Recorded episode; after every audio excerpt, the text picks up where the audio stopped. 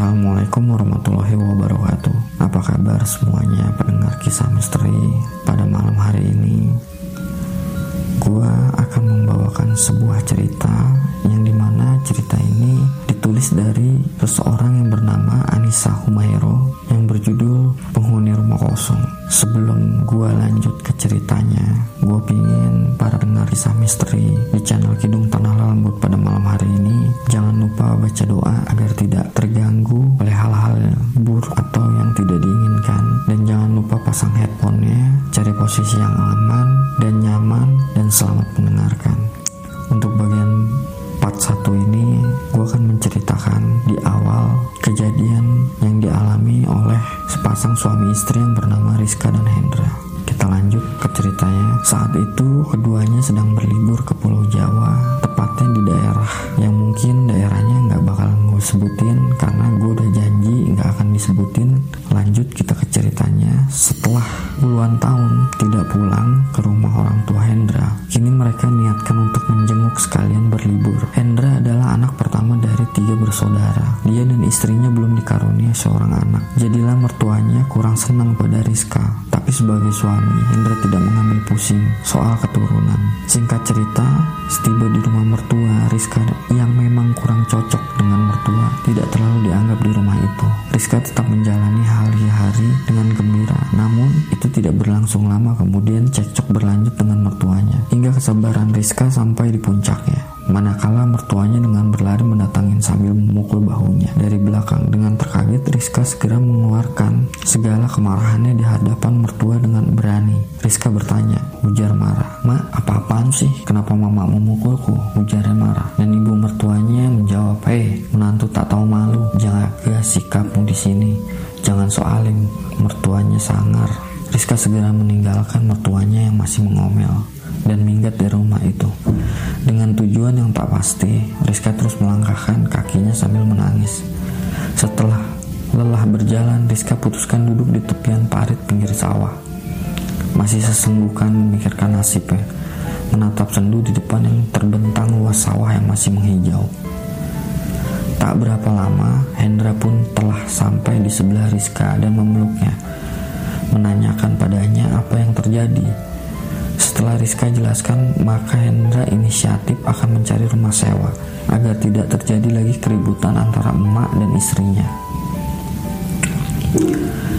Rizka menyetujui usul suaminya dan segera mereka keliling mencari rumah sewa. Dengan bantuan teman, mereka mendapatkan rumah dan alhamdulillahnya rumah itu ditempati secara gratis. Namun, setelah teman menjelaskan bahwa rumah itu sudah puluhan tahun tidak ditempati, apakah mereka bersedia? Tanya temannya. Rizka dan suaminya tidak gentar dan mengangguk tanda setuju. Rumah yang akan ditempati berada jauh dari rumah mertuanya, sudah masuk kampung lain. Tetangga yang menjadi warga di kampung Jati semua ramah dan sopan. Jadi Rizka merasa disambut. Sebelum ke rumah sewa, Rizka dan suaminya ke rumah temannya untuk meminta kunci rumah sewa itu. Sesampainya di depan rumah sewa, Rizka tercengang. Sungguh menyeramkan melihat keadaan luarnya. Ilalang yang sudah tinggi, setinggi lutut, serta dua pohon yang lebat dan rimbun daunnya. Di sebelah pohon mangga ada sumur yang telah kering, juga bekas kamar mandi yang tinggal puingnya. Kebanyakan rumah di sini kamar mandi terletak di depan atau samping rumah. Dengan membaca bismillah, Hendra membuka pintu rumah. Krek. Bunyi pintu yang terbuka, tercium aroma tajam dan lembab dari dalam. Dan sedikit hawa aneh yang dirasakan Rizka diedarkan pandangan ke seluruh ruangan dalam, dan pandangannya lebih mengejutkan dibanding luarnya. Rumah yang sangat besar itu terdapat tujuh buah kamar, satu set sofa dan T V serta meja di ruang tengah. Langit-langit rumah yang masih bertatap genteng tanpa asbes, banyak terdapat sarang laba-laba. Di dinding terdapat bingkai foto si empunya rumah. Di lemari kecil juga ada sanggulan rambut yang biasa dipakai kaum ibu untuk kondian. Rizka merasa bergidik dan aneh saat melihat sanggul rambut itu. Tanpa membuang waktu, segera mereka membersihkan rumah itu. Walaupun menyeramkan, tapi rumah itu terlihat cantik. lantai keramik dan dinding yang masih seperti terlihat baru. Hanya sedikit berdebu dan dengan cekatan. Akhirnya sore itu lantai ruang tengah dan ruang tamu bersih. Rumah itu mempunyai dua pintu depan, satu pintu utama yang memakai dua daun pintu, pintu yang satu lagi berada di samping kiri, sejajar dengan pintu utama. Di ruang utama yang besar terdapat tiga kamar, sedangkan empat kamar terletak di lorong belakang mengarah ke dapur. Sore itu setelah mandi dan membersihkan diri segera, Hendra ajan di dalam rumah itu untuk mengusir segala gangguan yang ada di rumah tersebut. Langit mulai gelap, pertanda senja, dan tak berapa lama azan berkumandang di musola. Hendra bergegas menuju musola untuk menunaikan salat maghrib berjamaah, sedangkan Rizka salat di rumah sendirian. Walaupun sedikit takut, Rizka tetap memberanikan diri. Saat malam, rumah itu lebih menyeramkan karena tidak semua ruangan itu terang. Ada beberapa lampu yang sudah putus. Setelah salat maghrib, sambil menunggu suaminya pulang, Rizka lanjutkan dengan amalan membaca kitab taklim. Saat itulah gangguan mulai dirasakan Rizka. Lagi khusyuk membaca kitab, lampu berkedip-kedip seakan-akan mau putus. Hal itu berlangsung sampai Rizka selesai. Bulu kuduk merinding. Rizka merasakan kalau ada sesuatu terganggu dengan bacaan itu, tapi Rizka tetap meneruskan membacanya sambil dikuatkan hatinya bahwa Allah Subhanahu wa Ta'ala akan melindunginya. Akhirnya hari berlalu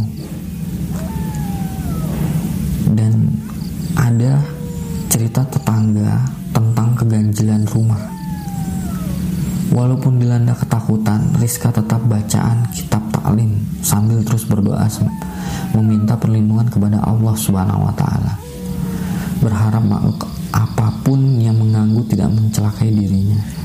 Hingga dia selesai, lampu yang semula terus berkedip kini normal kembali. Rizka pun melanjutkan sholat isya dengan tenang dan setelah itu menyiapkan makan malam. Tak berapa lama kemudian terdengar suaminya masuk mengucapkan salam. Legalah hati dan perasaannya Rizka. Rizka dan Hendra makan malam dengan nikmat. Sambil memasukkan nasi ke mulutnya, Rizka menceritakan kejadian menimpanya tadi. Namun Hendra memberi isyarat supaya Rizka diam dan tak perlu membicarakan hal buruk itu.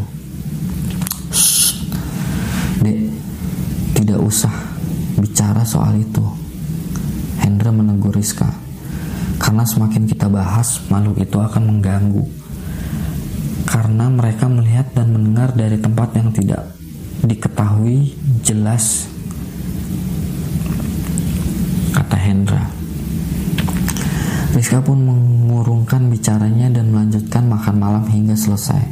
Kemudian sehabis berberes makan malam, Hendra mengajak Rizka membuat amalan sebelum tidur, yaitu membaca ayatul kursi, amalan yang didapat dari pondok pesantrennya.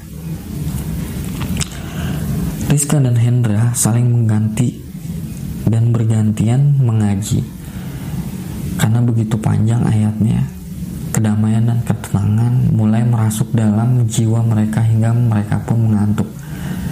Kemudian bersiap untuk beranjak tidur mereka berdua. Dalam tidur, Rizka bermimpi seperti berada di lapangan yang luas, namun ada yang ganjil. Tiba di hadapannya ada sekumpulan sosok yang tak terlihat samar.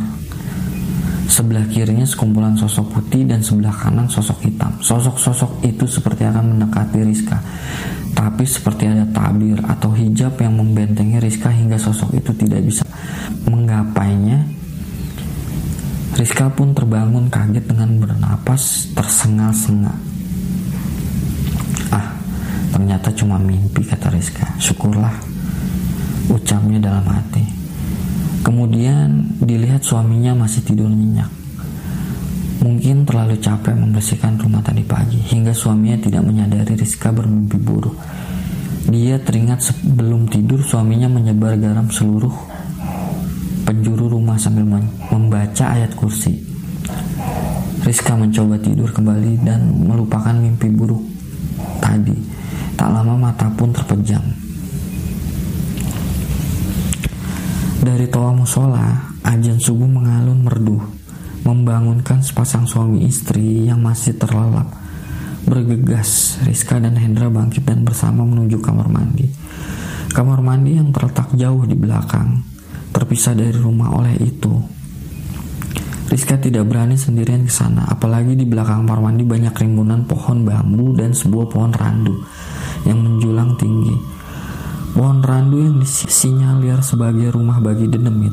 Rizka yakin banyak makhluk tak kasat mata yang mendiami pohon tersebut.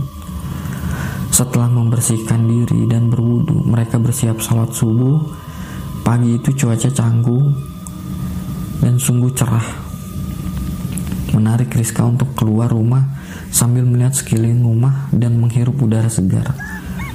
Dilihatnya, tetangga sudah banyak yang beraktivitas. Sebagai pendatang baru, Rizka melempar senyum dan bertegur sapa kepada setiap orang yang dijumpainya. Saat menoleh ke kiri, dilihat seorang nenek sedang menyapu halaman. Nenek itu pun melihat Rizka dan tersenyum. Rizka menyapa, "Selamat pagi," sapa nenek tersebut. "Pagi juga," kata Simbah, balas Rizka. Kata orang Jawa, "Merene nduk, dolan ngomah mbah," ajak nenek dengan logat Jawa. Artinya, "Sini nak, main ke rumah mbah." Rizka menjawab, "Menje." Mbah, Rizka segera menghampiri nenek. Setelah dipersilahkan masuk, Rizka kemudian duduk di kursi yang ada di ruang tamu. Nenek itu mengenalkan dirinya dan keluarganya. Beliau tinggal dengan anak cucunya, sedangkan menantu beliau sedang merantau. Rizka pun menceritakan asal dan tujuan datang dan tinggal di rumah tersebut. Nenek yang mendengar terus mengangguk dan tersenyum. Sungguh tetangga yang ramah dan sopan batin Rizka. Dari dapur keluar anak nenek membawa cemilan dan teh manis hangat. Nenek mempersilahkan Rizka mencicipi. Tanpa sungkan lagi, Rizka segera meminumnya. Anak nenek yang bernama Mbak Santi pun menanyakan keheranannya, "Mbak, sampean ora wedi tinggal nang omahku?" Artinya, "Mbak, kamu gak takut tinggal di rumah itu?" Rizka menjawab, "Kenapa mbak?" tanya Rizka. Artinya, "Kenapa mbak?" "Yo, saben wengi aku krungu suara nang dapur omaiku seperti suarane wong nyapu. Kadang suara wong masak, ompreng-ompreng ngono jelas Mbak Santi." Artinya, "Ya, setiap malam saya dengar suara di dapur rumah itu seperti suara orang lagi menyapu. Kadang suara orang masak, ompreng-ompreng bunyi penggorengan. Aku urung krungu suara aneh mbak," jawab Rizka heran tapi merinding juga. "Saya belum mendengar suara aneh mbak." Kemudian Mbak Santi cerita panjang lebar bahwa dulu ada yang menempati rumah itu sepasang suami istri dan seorang anak. Tapi tiap malam anak tersebut selalu nangis. Anak itu membuat orang tuanya bingung dan cemas. Karena dirasa tak sanggup lagi berlama-lama, mereka segera pindah dari rumah angker itu. Tak berapa lama, ada juga dua orang pemuda yang nekat mencoba menempati. Hingga suatu malam mereka mendengar suara-suara aneh. Maka ciutlah nyari mereka dan takut. Hengkang juga dari rumah tersebut. Sekarang Rizka dan Hendra merupakan penyewa yang ketiga. Akankah juga mengalami nasib yang sama? Oke, mungkin sekian part satu. Kita akan lanjut di part dua, di kisah cerita misteri di channel Kidung Tanah Lelambut berikutnya. Sebelumnya, terima kasih untuk para pendengar kisah misteri yang sedang mendengarkan pada malam hari ini. Dan jangan lupa ditunggu part keduanya untuk keberlangsungan cerita rumah kosong tersebut. Assalamualaikum warahmatullahi wabarakatuh.